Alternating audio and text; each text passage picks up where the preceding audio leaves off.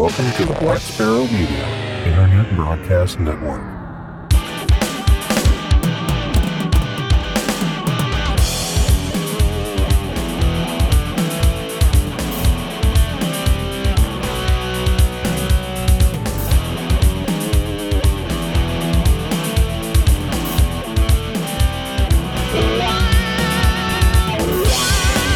You're listening to Linux in the Ham Shack. LHS is a podcast about Linux, open source, and amateur radio for everyone. Now, here are your hosts Russ, K5TUX, Cheryl, W5MOO, and Bill, NE4RD. Well, hello and welcome, everybody. You have tuned into episode number 279 of Linux in the Ham Shack.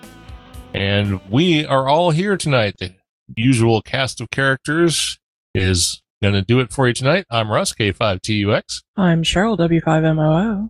And I'm Bill, NE4RD. All right, very good. And uh, we went through our weekender last week and our short format episode. So on this episode, we're going to take a deep dive as we do on alternating weeks. And um, there's a software package that, you know, we have kind of mentioned in passing a couple of times over the last 10 years, but you know, it's, it's probably about time we actually did sort of a deep dive into it because why not? We haven't really done that yet. So we are going to take a quick look at, well, not a quick look. We're going to take an in-depth look at Ham Radio Deluxe because according to their own website, uh, by the way, their website, what is their website? Hamradiodeluxe.com. Hey, there's appropriate. Uh, if you go to hamradiodeluxe.com, you'll see the Ham Radio Deluxe is, according to them, the best ham radio software suite for amateur radio operators. And on the very next line, you see Ham Radio Deluxe software, the radio amateur's best asset. And then on the very next line, it shows integrated software for logging, rig control, digital modes, and satellite, because, you know, no other software package does all of that. And then there's also um, a line right under the download link that says the current version of Ham Radio Deluxe is version 650207.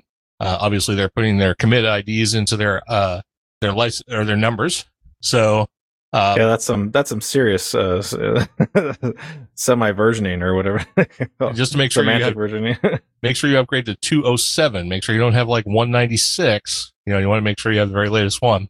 Uh, but right after that, it says amateur radio software at its finest. So in the first four lines on the front page of the website, it's the software suite for amateur radio operators, the best one, amateur radio's best asset, and software at its finest. So, how could we possibly ignore such a wonderful piece of software? So, we should definitely check it out. Well, you missed the premier software suite for Ham Shack automa- automation too. Where is that? Did I miss that's that? that's up in the pictures up at the top of the oh, page. it's up in the pictures. I, I sort of skipped over the scrolling pictures. Yeah. All right. So I guess the first thing we should talk about is the fact that since this is um, basically Windows only closed source software, we should talk about the thing that's most important about that, which is the end user license agreement. So, Bill, you want to run down some of the items on the uh, EULA?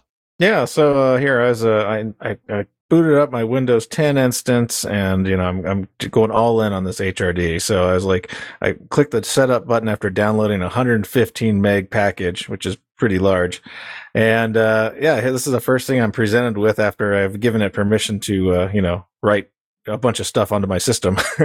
uh, let's see. Number one, under the end user license agreement, the agreement HRD Software LLC, the vendor, grants the user, the licensee, a non exclusive and non transferable license, uh, the license, to use Ham Radio Deluxe, the software. Obviously, those are all the abbreviations now. So, number two, the software includes the executable computer programs and any related printed and electronic and online documentation and any other files that may accompany the product. And number three, title, copyright, intellectual property rights, and distribution rights of the software remain exclusively with the vendor.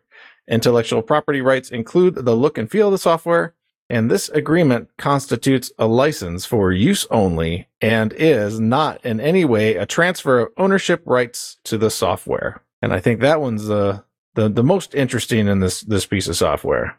Yeah, I think so too. But you know, to that end, we should probably just run down a few or more of these bullet points just to be sure that we're uh, being thorough here. Sure, the software may be loaded onto more than one computer. That's very nice of them. Using the license key and the call sign assigned to. We're clearly not going to do that. yeah, well, the one thing you guys didn't touch on was the pricing.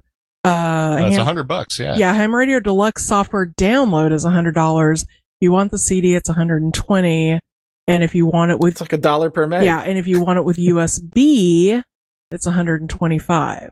Or if you just want maintenance uh, without the media, is 50. Okay, so let, let let me do this. Um, let's start that over. So before the thing, I'm gonna I'm gonna fix this all later. But um, so we're gonna come out of the third bullet point, and then I will we'll get to that there. So uh, so Bill said something about that's the most interesting part of the license agreement. Okay, so Yep. all right, so But yeah, don't you need to fix because you like did your record? no, no, no, I'll, I'm rebel? gonna put all that in later. So. Gotcha. You okay. guys are horrible about telling jokes. Come on. jeez. you already blew the punchline. well, yeah. Punchline of what? I'm just kidding. All right. So, but before we just want to make sure that, you know, everybody has a great outline of the end user license agreement because you're going to be subject to this. And because you're only getting a license to use the software, you don't actually own the software. We should probably talk about the fact we already mentioned the fact that it's closed source. So you won't have access to any of the code or anything like that. But we also want to mention that it's not free either. So definitely, uh, we want to know how much it's going to cost to run this fantastic and w- all the other like superlatives they used earlier software. So uh, Cheryl, I think was looking that up. Yes, So- the the Ham Radio Deluxe software with just the download is ninety nine ninety five. That does not include the CD or USB. The Ham Radio Deluxe software with CD is one hundred nineteen ninety four, and the Ham Radio Deluxe software with USB is one hundred twenty four ninety four. Or if you just want maintenance and support without the media, it's forty nine ninety five. Oh, ah, fantastic! Some bargain at twice the price. Yeah, All right. and that's for one year. So Yep. And then you have to pay again if you want continued support. All right. Good. I'm going to work all that in. And now, all right. So happy April Fools, everyone. If you got through that, you can actually uh, continue listening Continue from there. to the real topic. And the real topic we're going to talk about tonight is open source licensing. We're going to take a little bit of a dive into open source licensing, talk a little bit about some of the licenses that are available. Uh, this is important both for people who create software and for people who use software. And we want to make sure you're aware of the li- some of the licenses that are attributed to some of the software that's out there in the amateur radio world for Linux and other operating systems. And we want to make sure you understand like especially from the user perspective like what things you're granted by that. If you want to do development on software for something you download what changes and what information has to be propagated forward if you're going to be using certain kinds of licenses. So we thought we would talk a little bit about that without getting too deep into the legalese. We'll just talk about the licenses themselves uh, what they grant whether they're permissive non-permissive copyleft or copyright and uh, then we'll move on to some feedback and some announcements. Uh, but since Bill was kind enough to download a bunch of different licenses, uh, especially the popular ones, because there are some very popular ones, uh, we'll run down some of those and we'll let Bill talk about it. Yeah, the first ones we're going to kind of touch base with are the open source, traditional open source licenses that uh, that you're probably most familiar with, and uh, those are mainly the GNU licenses, uh, the Mozilla, Apache, MIT licenses, and we're going to touch on on a few more, but we're going to go over the uh, the GNU AGPL and GPL licenses right now. Now we aren't going to mention mention specifically the older versions of these licenses. Um, we are in uh, GPL version three now. Uh, and there is like a, a morphed license that sort of took over from where two took off. And uh, we'll get to that as well. So, but we'll start with uh, the GNU AGPL version three. And this is a, the permissions of this strongest copy left license are the conditioned on making available the complete source code of licensed works and modifications, which include larger works uh, using licensed work under the same license. So this, uh, this if the original license is AGPL version 3, the next license has to be AGPL version 3. Uh, the copy and license notices must be preserved. Contributors provide an express grant of patent rights Uh, when a modified version is used to provide a service over a network, the complete source code of the modified version must be made available. So the general permissions with this particular license, the AGPL version 3, are commercial use. You have the ability to distribute, modify. You have the ability to patent the use and also have private use of the software. Uh, some of the conditions, uh, you must dis- disclose the source. You must include the license and the copyright notice in whole for any of the previous works that you built upon and your own work. Uh, the network use is uh, distribution. Uh, the same license, the same license must stay the same. And I'm I don't know what the state changes means. I'm not sure what state changes are referencing either. Uh, Cheryl can probably look that up while we're talking about this, but it does. This is probably a good point before we go too much further to talk about the difference between copyright and copyleft. yeah. Um, so these are all licenses, but some of the licenses provide copyright. Very few open sources, open source licenses provide copyright. They either are very permissive or they provide what's called copyleft. And the idea behind copyleft, and the only reason it's called that is because it's the opposite of copyright, is that it is a way of ensuring that the changes and the modifications and the software as it's redistributed get propagated under the same license that they were written in or that they were assigned at the beginning. And the purpose of that, is, especially in open source software or perhaps only in open source software, is to make sure that the software always stays open source and that the modified versions are released and they're completely available and the licensing never changes. Now, some of the licenses we're going to talk about a little bit later are not copyleft. In other words, they don't have that protection for changes and modifications and redistribution. So some of the licenses will be you can take the license, it's open source to begin with. You can grab the software, then you can change it, modify it, make it not open source and copyright it and release it as something else.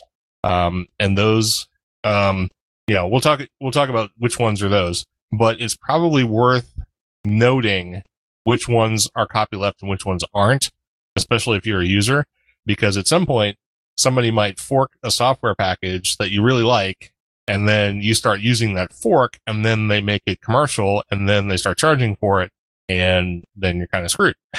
so, uh, but anyway, uh, we'll jump back to the AGPL. Oh, and I will say something about the versions, uh, particularly of the GPL. Uh, some, some licenses are worded like GPL v2. And if that is the license that's attributed to the software, then that's the license that carries forward through all modifications. But some software will be licensed, for example, GPL v2 or later, which means whatever version of the GPL is currently in force is the one that the software has. If it was originally released under GPL v2, but the GPL v3 has come out, then it's GPL v3. And if 4 comes out, then it'll be GPL v4, so on and so forth. So, So change of state, uh, from what I would gather from that, would mean changing the the license for the better, for the worse, um, reversing something, overriding something that was already mentioned in there, uh, transferring, you know, meddling, etc. So are you talking about meddling with the license? yeah, well, I, I kind of gather from from what I'm reading that a change of state in some sort of licensing would be to modify the text, um, to you know re- rewording it basically.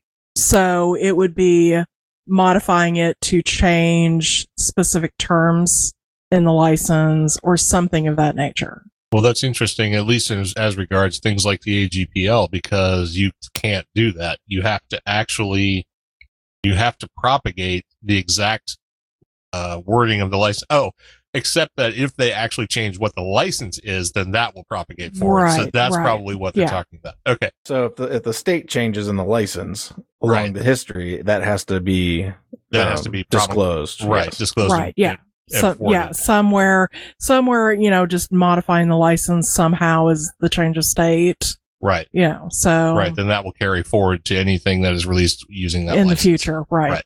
All right, fair enough. We got that figured out. So we are down to limitations in the AGPL v3. And and this is going to be a common theme across almost all of the licenses. And this is that the the license does not give you you know any liability uh, for it working, for it not working, for it you know destroying your business, for it making your business totally successful. blowing your computer up. Yeah, whatever. exactly. You know, there's no there's no grant of liability. There's no grant of warranty for the license. So that is a limitation.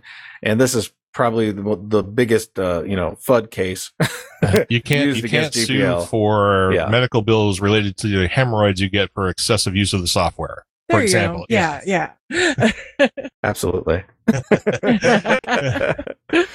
no, and uh, the the one thing here too, I want to make mention because this will be the difference when we really go into the the straight uh, GNU GPL version three, which is next, is that using it on the network, so providing a network service or a software as a service or platform as a service, does indeed constitute distribution in this case.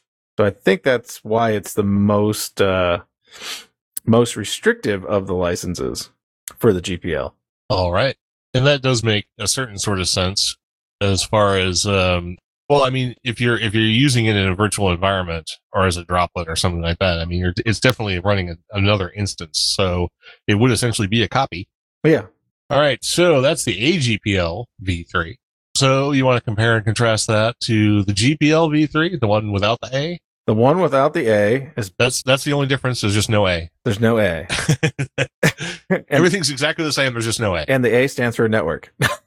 uh, I'll just read through it real quick, but uh, that's the primary difference that I, I ran across. The uh, GNU GPL version three. This is permissions of the strong copyleft license are conditioned of making conditioned on making available complete source code of the licensed works and modifications, which include larger works using the licensed work under the same license.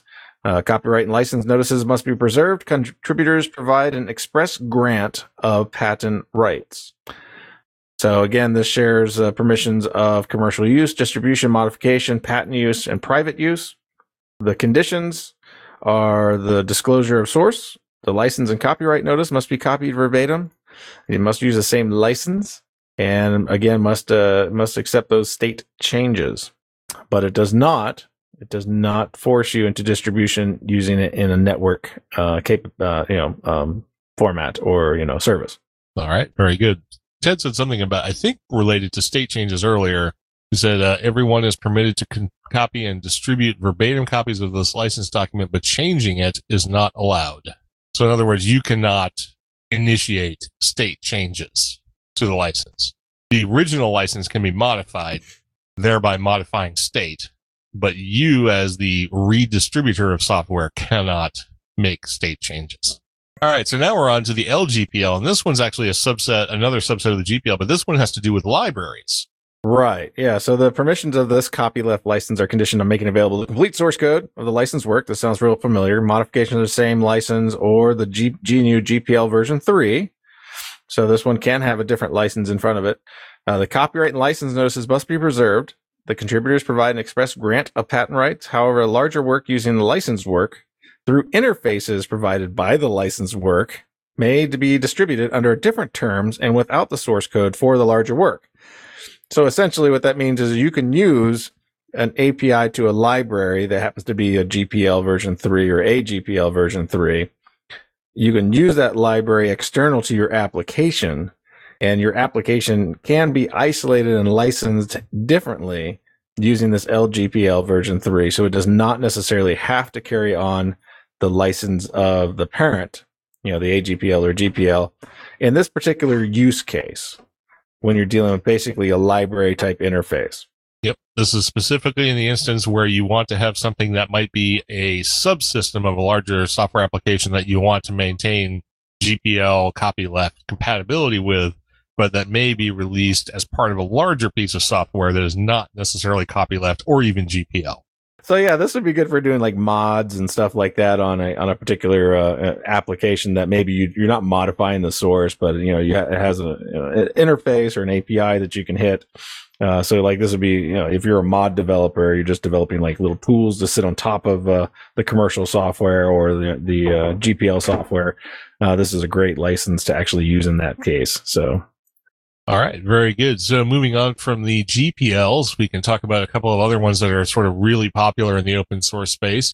Uh, the next one is the Mozilla public license. This one, of course, was developed by Mozilla for their software, but it's being used in a wider scope now. So, Bill, let's run down Mozilla. Yeah. So, uh, and we're taking all this text. I want to be honest and disclose because this is a uh, Creative Commons work here too. Uh, we're getting all this stuff from uh, choosealicense.com, uh, which is a great resource for kind of digging through all these licenses and bullet pointing uh, all the data for them. So I just want to go ahead and give them props for putting together that website that allows you to kind of dig into these little licenses and understand them a little bit better. And hopefully our context in our discussion is not going to uh, interfere with that knowledge. so uh, yeah, this is the Mozilla public license, and this is at version two. Uh, the permissions of this weak, this weak sauce, no, weak copy life left license are conditioned on making available source code of licensed files and modifications of those files under the same license, or in certain cases, one of the GNU licenses. So again, this could be one of those mod type licenses. Uh, copyright license notices must be provided. Contributors provide an express grant of patent rights. However, a larger work using the license work may be distributed under different terms and without source code, without source code for files added in the larger work. So this is akin to the LGPL where it allows for larger works to be distributed commercially and not open source. So that's why it's considered weak copyleft. Weak copyleft permits that. Strong copyleft does not. Any any work built on a strong copyleft license like the GPL must be GPL. Must be. That's strong copyleft. So yeah, so if you're not interested in releasing your source code, I, I, think you still have to dis- disclose the source, right? Okay, we're not to the one that you don't have to.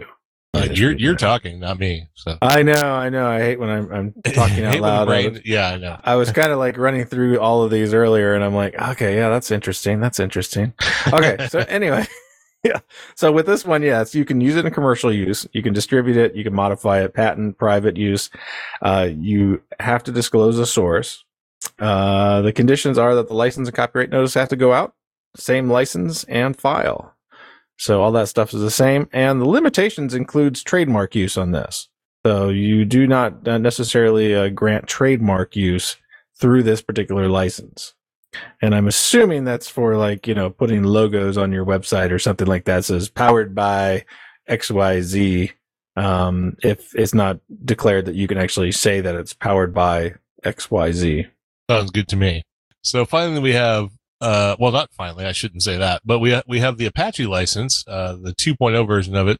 It's a permissive license and we're getting into the permissives now. These are the ones that are not necessarily copyleft at all.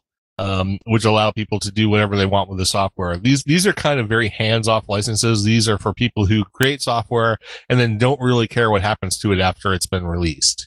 Uh, the main conditions require preservation of copyright and license notices, which means you just have to say, Hey, it's Apache. Uh, contributors provide an express grant of patent rights. Uh, we're not getting into patents. We're going to leave that one alone. Licensed works, modifications, and larger works may be distributed under different terms and without source code. Uh, the permissions allow commercial use, distribution, modification, patent use, and private use. And uh, conditions are that the license and copyright notice and state changes are maintained. Uh, but again, this can be rolled into a larger software package or a forked software package that can then be turned into something that is not open source. Uh, the same thing can be said for the MIT license, which is probably one of the most permissive licenses there is. I think the MIT license is like two sentences or something. Um, it may be a little bit more than that. Uh, but it's a short and simple permissive license that can Conditions only requiring preservation of copyright and license notices, licensed works modifications, and larger works may be distributed under different terms and without source code. It allows commercial use, distribution, modification, and private use. Conditions are that the license and copyright notice be preserved and limitations on liability and warranty. But again, you can take something that's MIT licensed and make it not MIT licensed. That's how permissive it is. And I don't know what the unlicensed is, Bill. So tell me what the unlicensed is. yeah, this is one they list there. It's a license with no conditions whatsoever, which uh, dedicates works to the public domain. Uh, unlicensed works, modification of larger works may be distributed under different terms and without source code. And I'm assuming that you can, uh, again, but as I say, use it for commercial use, distribution, modification, private use, no conditions whatsoever, and of course, no uh, no liability or warranty uh, limitations uh, are granted there. All right, very good. We Sound- probably sounds more like a Creative Commons type. It, it is. I think that's for software. It's like the equivalent of public domain for software. Yeah. So we're going to kind of skip over the subsets of BSD licenses because they're all kind of the same thing, and there's just uh, some excess verbiage in some of them. Uh, you can go to that site we've mentioned that will be in the show notes, and there will be a couple of other links to various other licensing websites or licensing explanation websites uh, that be, you'll be able to check out if you want to learn more about software licensing and some of the lesser known software licenses. Um, there's of course like shareware and beerware and freeware and a lot of these are all licenses as well, most of which you may have heard of. Uh, but switching gears and getting out of the software, we're going to jump over into uh, performances or creative works. And Creative Commons is an organization that has put together a bunch of licenses to allow people to distribute created works, which are not software, They can be software though. they can be software, but it's generally used for things like podcasts. For example, our podcast is released under a Creative Commons license. And the idea behind the Creative Commons licenses is to allow people to use freely the things that are produced. And depending on the kind of license, either modify or not modify or use commercially or not use commercially or something like that. But we're going to kind of go through uh, some of the different Creative Commons licenses which generally reference things that are not software, but could.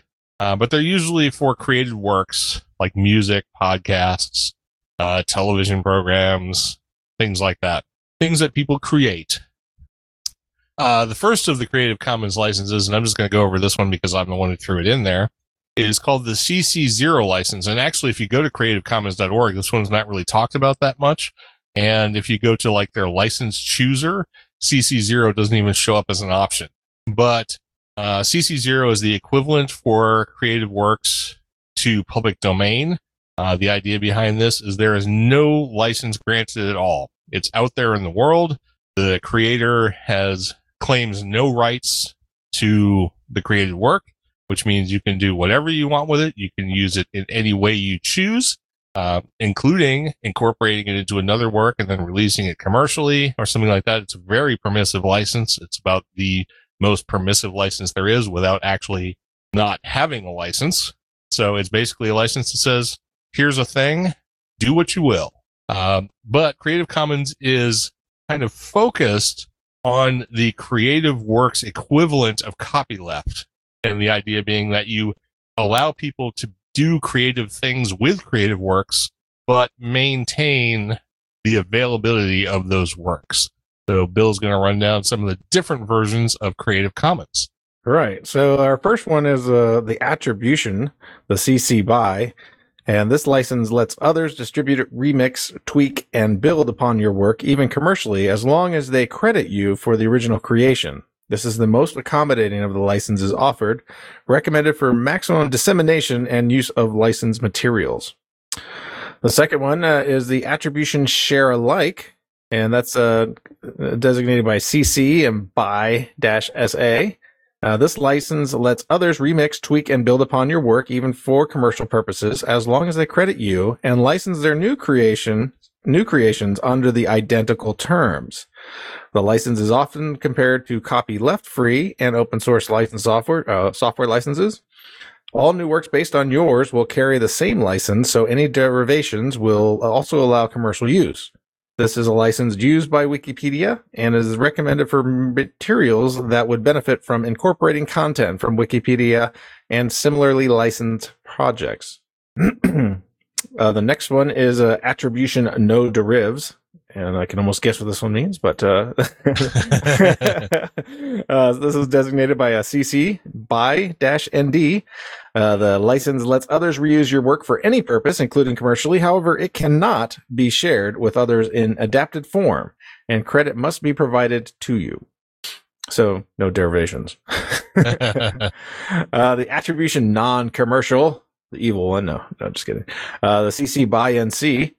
Uh, this license lets others remix, tweak, and build upon your work non-commercially, non-commercially, and although their new works must also acknowledge you and be non-commercial, they don't have to license their der- derivative works on the same terms. So they can take the the license and change it, and this would be that state change that occurs, right? Well, it doesn't change the actual state of the license. What it does change is the ability of the person to create a derivative work and then relicense it in some other way. If you're doing share alike, that's not possible. Share alike means that any derivative work must be licensed share alike, which means somebody else could then create a derivative work of the derivative work. Non-commercial and any non-share alike com- uh, Creative Commons license does not permit that. ah, awesome. All right. That's clear. Uh, attribution non-commercial share alike, just like you just mentioned, the CC by NCSA. This license lets others remix, tweak, and build upon your work non-commercially, as long as they credit you and license their new creations under the identical terms. And the next one, the final one, attribution non-commercial no derivatives, which you're about to talk about, is the way Linux in the Ham Shack is licensed. So let's find out how we're licensed.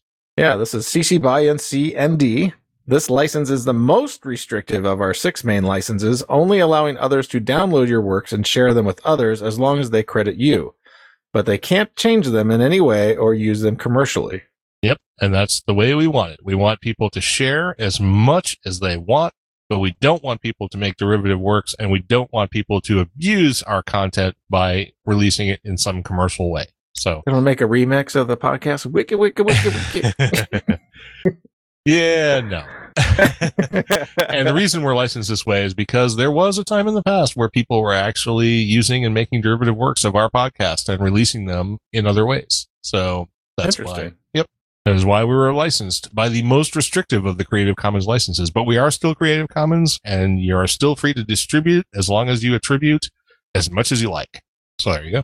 Awesome. And uh, I guess we're not going to really talk about the BSD licenses. We could, but they don't really change that much. They're very similar, as uh, you said. And uh, we are going to include those in the show notes. So you can go ahead and uh, read those if you haven't been bored to death by licenses yet. uh, I'm sure we have. Uh, this is one of those topics that a lot of people always ask, you know, what's a license? What's a license? What's a license? And, uh, you know, we don't always know what they mean necessarily, uh, and, and what the actual, uh, uh, the, the restrictions and stuff are.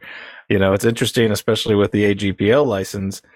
You know, if you're building your, you know, commercial product on top of an AGPL framework, let's say a network framework, you know, all of a sudden your your product becomes AGPL version three as well, which uh, you know could be scary if you didn't want to release all your software.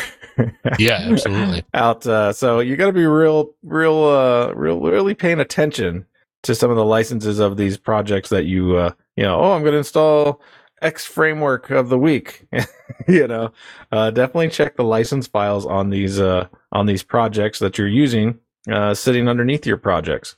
Uh, it's, it's very important that you comply with those licenses and you don't want to get stuck in a situation where the license forces you to do something that wasn't intended for you to do. So, uh, yeah, definitely, definitely take some time to read the licenses. I know we're, we're all about hitting next, next, next, next, next in Windows and not really paying attention. And, uh, you know, Linux is, uh, well, you know, you can apt get anything and you you're not reading licenses and you can pip install things and the licenses don't come up.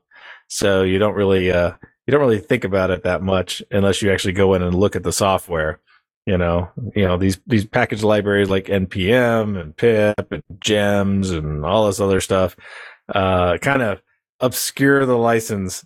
so take some time, understand what you're adding to your project, take some time and, and read the licenses and know which version that you're dealing with. So you're not, not, not putting your software into a non-compliant situation. Yep, absolutely. And there's a couple of things I want to add to that. The first is that I am hoping that if there are any developers who are listening to this who actually provide software in the open source world and license them in some way, that you clearly state, especially on a website or somewhere where it's really easy to see what your license is. It's very hard to find sometimes what a software is licensed under. And that may be simply an oversight. It may be somebody who's actually trying to obfuscate what their license is. Usually when something's open source, people are reasonably clear about how something is licensed, especially if it's a copyleft based license. But sometimes you go to a software package, and this has come up on our show before, where we talk about some piece of software somewhere, and then we have to say, oh, so what's the license on this software? And then it requires 15 minutes of digging to determine what this the license actually is. So it would be nice if that was prominently displayed, even if it's commercial, even if it's you know whatever the license is. You shouldn't be afraid to actually let people know what the license is. So there's that. And I think I may have forgotten what the other thing was. oh, oh, it actually goes back to our little joke topic at the beginning about Ham Radio Deluxe. And I don't know, so I'm not going to speculate about the latest versions because they're up to 60, whatever they are, 207. Um, but once upon a time, I'm pretty sure, and we, we talked about this on the show before, I'm pretty sure part of Ham Radio Deluxe was licensed GPL. They used something GPL in Ham Radio Deluxe. Now, technically, what that means is all of Ham Radio Deluxe should be GPL. Um, because you cannot build derivative works on a GPL licensed software package, even if it's just part of your application that isn't released completely as open source in GPL. Now, I don't know if they've gotten away from that by removing whatever that piece was uh, in the current version, but I'm pretty sure that was the case at one point. Yeah, and they've they've gone through like a full rewrite and stuff like that when they uh, went away from uh, the VB6 land Okay. that they lived in. So I'm assuming that that's probably not an issue anymore. I mean, with as much legal troubles as they've been in over the uh, past few years, not necessarily legal troubles, but well, you know, a mixture of possible litigation when they uh, blacklisted uh, some people and uh, had some issues there with some customer support. And uh, so, yeah, yeah, let's just say um, 2016 was not a banner year for Ham Radio Deluxe. no, no. and If you want a good laugh, go back and listen to episode 180. So, or whatever it was, 180 or 190. I can't remember. I don't remember, but yeah. so uh yeah yeah definitely let's see here yeah blacklist 180 180 is the episode Yeah. so um yeah and i thought that was actually a good uh, a good joke topic to kind of segue into licensing only because it does have one of those really bad permissive or non-permissive licenses Yes, that's true. so you know, it, it kind of fit in, you know, fit in and stuff like that. And did you did you find any other good April Fools things going on today? Not really. Honestly, I've been so buried under everything else, I haven't had the opportunity. So, Well, while I was looking and you mentioned stuff, I was uh, I was I happened to look. and uh, it looks like the GNU Linux uh, distros are dropping support for VI. uh, excellent. they're going with Nano. Ah, that is so good. It's funny that we brought up Nano. It was last Uh-huh. episode, wasn't it? yeah, yeah, it was. Because Nano has become so excellent lately that no one needs Emacs or Vi or any other text editor at this point. Um, Yes. everybody should Get just use Nano. all. And the other one was uh, this Radio is- Club. Please Okay. don't take this as disparaging for the people who actually developed Nano because it's a perfectly fine text editor. I just it doesn't fit me. Yeah, yeah. I mean, yeah. I mean, I've used it. That's it. That's all I can say. It, I've used it on every install at least once. right until I realized that my default editor sits in Nano, and then I fixed that. But Yeah. it's like, ah, darn. and another one I found uh, was quite humorous on the ham radio side of things, because, you know, after all, it's kind of what we do here. Uh, the Radio Club petitions FCC to fix call area confusion. And this is a petition to have uh, people that live in their physical location, their call signs, uh, change their call sign number to match their location. And if, uh, and if they don't have it, so let's say your call sign was, uh, you know, NE4RD, like mine, and I live in the seventh area call district, I would have to have NE7RD. And if that wasn't available, I would get the next sequentially issued call sign from group A, B, C, or D. And it looked, to- it looked totally legit, but it's not. yeah, I think they should just do that and allow you to put like an extra digit on your call sign. So instead of being NE7RD, you could be like NE17RD, and then uh, you'd still have the you'd still have the area designator, yeah. but it would allow basically ten people to have the same call sign in the same call area. Yeah. Well, I think what would be worse than this joke would be like uh, forcing everybody to actually do stroke. They should just eliminate the NE4RD vanity stroke call signs entirely and just reassign everybody's call signs sequentially.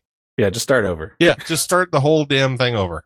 No one has a call sign anymore. We're just gonna rev them all up based upon your license class, and you get what you get. You don't throw a fit. Someone's going to put a sequential, you know, a sequential ge- number generator on the ULS database, and then next Thursday, everyone's just going to have a new call sign. So, and they're all going to be two by threes.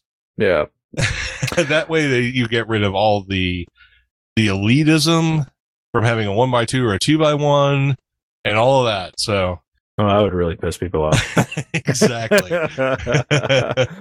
oh, that's so funny. Uh, yeah, I didn't really, uh, I didn't really participate today. I've been too busy myself, and I just, I just happened to look in the last hour after dinner, and I was like, oh, these are great. Although there was no like real big ones that Right. stood out. I guess Gmail did something. I have no idea what.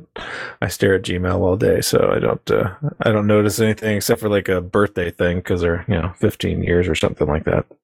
yeah, All right, so now we're into announcements and feedback. yeah, very good. I think we beat licenses to death. So let's just talk about some other stuff. Uh, oh, is that what you guys were talking about when I was napping? Uh, yeah, that's exactly what we were talking about. So, so if you're in your car, wake up now, quick. And we did a complete deep dive into Ham Radio Deluxe. We went through all of the different things. We talked about satellite tracking. Yeah, forget that. DM seven eighty loved it. DMs, yeah, absolutely. Wow, I should pay more attention. Yeah, you should. And we'll, I'll even install Windows 10 on one of your machines just so you can run it. I already have Windows 10. That's what I'm using now. it, it was updating earlier. yeah, you? it was That's right. updating earlier. Yeah, remember I was caught in like update hell. So yeah. Again, I never turn any of my Windows boxes off. they're never, they're never not updated. I have to say though that the updates go much faster now. So Oh, yeah, oh yeah, they new do. bandwidth, yeah. yeah. Yeah. so waiting 30 minutes, it takes more like three. But All right. So jumping into announcements and feedbacks real quick, we'll run down. We've got the Hamvention 29 campaign, 2019 campaign is still going. Hamvention is like 45 days away or something. It's coming up really soon. Uh, so if you can donate to our Hamvention campaign, we really appreciate it. We're about halfway there. We really need the rest of it in order to, uh, make sure we get everything taken care of before we show up in Xenia this year. Uh, url.bcts.info stroke HBC2019. Sorry, I had to little figure that one out. Uh, is the URL. Of course, it's posted everywhere on the website. It's on all the social media networks everywhere. So if you could please donate to that, every $5 donation or more helps out. And we really appreciate everybody who's donated already. And we'll see everybody in Ohio coming up soon enough. Uh, don't forget the Eyeball QSO, which is going to happen at Zydeco's in Mooresville, Indiana on May 15th, uh, around about 6.30 p.m. Should be quite a crowd there and we'll all enjoy some drinks and some Cajun food together before we head on to Hamvention. So please show up. There's no invitation necessary. Just go. We'll see you there. and we'll even get to hang out with the chef, K9KJ. Yeah. K9KJN, who's a fantastic guy and you definitely want to meet him if you haven't already. Oh yeah. And then there's, we had three orders come through the Linux and the Ham Shack shop. People bought various items. So this is excellent. We want to thank everybody who's purchased some things through there. That stuff went all into the Hamvention fund. So that will help out as well. Yep. And all of those orders will be shipping tomorrow, which is April 2nd. So when you're listening to this, if you, uh, are listening after April 2nd and are wondering where your stuff is, It's just know it- it was shipped on April 2nd. So there you go. All right. And since Cheryl hasn't really done a whole lot this episode except for take a little nap, we're going to have you read our one bit of feedback. And this is from Steve, KD0IJP. So Yes. And Steve had to say one use of LVM that might be worth mentioning if during an Ubuntu install, probably other variants of Ubuntu and other distros too, you choose to do the entire disk encryption, you end up using some LVM, even though you might not realize it. When you do disk encryption, you can't really use normal disk, disk partitions. When you boot up and the disk is decrypted, it gets mapped to a device file like slash dev slash mapper slash crypt drive. That is a block device, but is not partitionable like a disk drive. So LVM is used to turn that block device into a volume group, and then logical volumes are created to make up the partitions that we, you would normally expect, such as a root partition and a swap partition. These logical volumes end up with device paths like slash dev slash xubuntu dash vg slash swap and slash dev slash xubuntu vg slash root. This is all done for you transparently, and you might not know about it until you try to mount a disk. has already been set up this way, and you're like, what the? what the badger? yeah. Yeah. so that's something I didn't realize. I have never actually installed a computer with an encrypted hard drive or an encrypted partition. I've never in my life done that. Bill, have you? No. Yep. So there you go. You learned something. So we have definitely learned something, and I did not realize that LVM was used as part of that configuration. I don't think that really references LVM specifically, or at least the level of, you know, what we were talking about as far as partitioning drives, creating physical volumes, volume groups, and so on and so forth. But there's definitely great additional information if you do plan to encrypt your hard drive.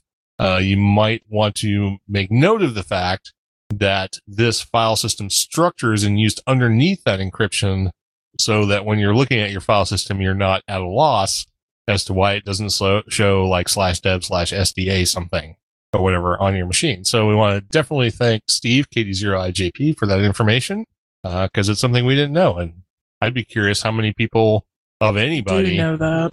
well, not necessarily know that, but actually use encryption Right. on their systems. I'm sure people do. Right. I mean, but for a home desktop, I've never done that.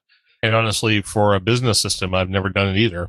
So there's Yeah. that. I, I always, I always worry too much about losing the encryption key or the password or whatever it is that allows you to decrypt the information. And then you basically just hung yourself. So I would prefer to protect the system in other ways and leave the file systems unencrypted.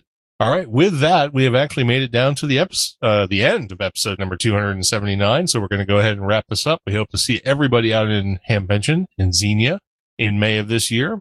And until then, you know, keep fighting the good fight. Keep listening to Linux in the Ham Shack and we'll catch you all in a week's time. I'm Russ, K5TUX. I'm Cheryl W5MOO. And I'm Bill, NE4RD Thank you for listening to this episode of Linux in the Ham Shack. LHS is a community sponsored podcast.